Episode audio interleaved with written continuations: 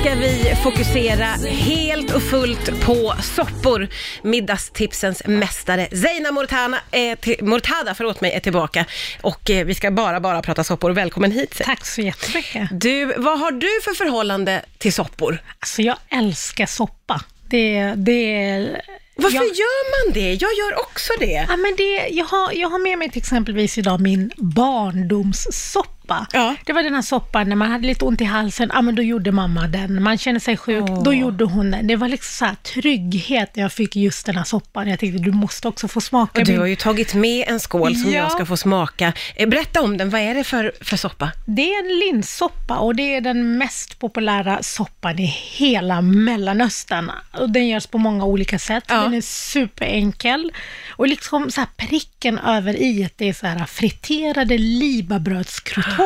Åh, oh, kära ja. någon. Det där är ju också grejen med soppor. Att det finns ju ofta någonting till eller någonting på eller något sprinklat eller som gör hela soppan. Ja, men jag tycker tillbehöra. Det, det är så här grädden på mosen. Ja. Man måste ha det där lilla extra. Tänk dig... Tänk dig spenatsoppan utan ägghalvan. Nej, nej men precis. Alltså, ägghalvan gör en så glad. Ja, men typ sådär jordärtskockssoppa med lite tryffelolja ah, på. Det är bara, ah. Eller rotfruktsoppa med en macka bredvid. Alltså, det finns ju väldigt många goda soppor. Ja. Eh, och många av dem är väl också ganska enkla, eller hur? Ja, oftast är soppor väldigt enkla att laga. Speciellt om man lagar en vegetarisk soppa. För att man vill ju inte koka... Eller ja, vissa grönsaker vill man koka sönder så man kan mixa. Mm. Men ofta så slänger man ihop det väldigt enkelt. Finns det några eh, ingredienser som är bra att ha hemma som funkar för flera soppor, om du förstår vad jag menar? Ja, jag gillar ju röda linser, det har jag ofta. För att ja. jag tycker man kan variera linssoppan lite hur man vill. Man ja. kan ha olika kryddor, man kan slänga i olika grönsaker. Som idag, den här linssoppan. Mm. Jag råkade salta den lite för mycket. Jag fick feeling i min tjänst när jag lagade mat. Sen jag fick feeling, det är underbart. Ja, men då kunde jag rädda den genom att slänga i lite potatis. Det är liksom som det förstör inte smaken och ibland kan jag i morötter. Så jag tycker linser, en påse röda linser, ha det hemma ja.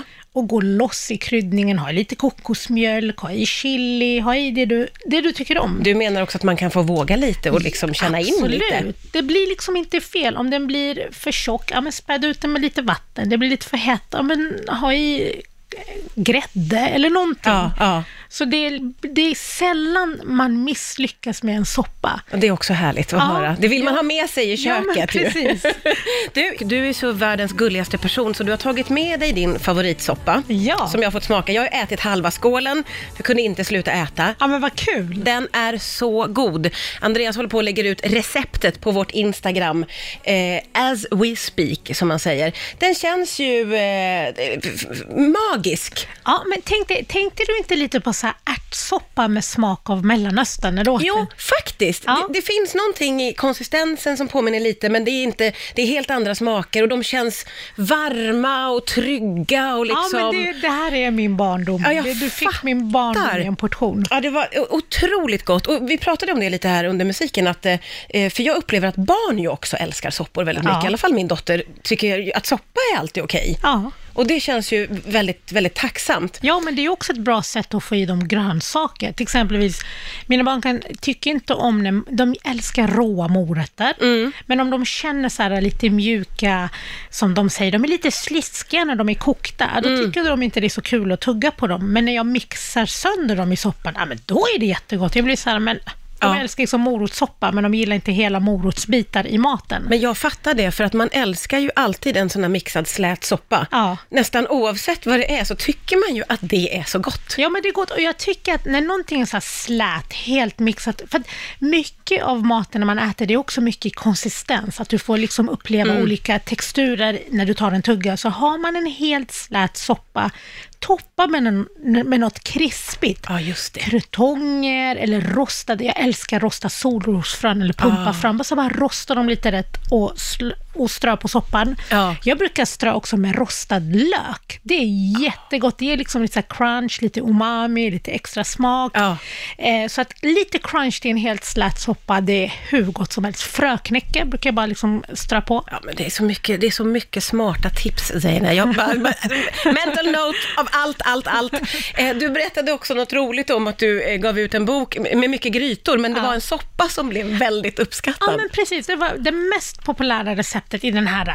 Jag tänkte att nu ska jag släppa en spännande kokbok med mat från hela världen, och den innehåller allt möjligt. Mm. Och så var det blomkålsoppan i boken. Den lättaste som folk bara, åh, jag har lagat den varje gång någon taggar mig. Alltså mest när jag blir taggad i matbilder där ja. folk har lagat från boken, så är det blomkålsoppan.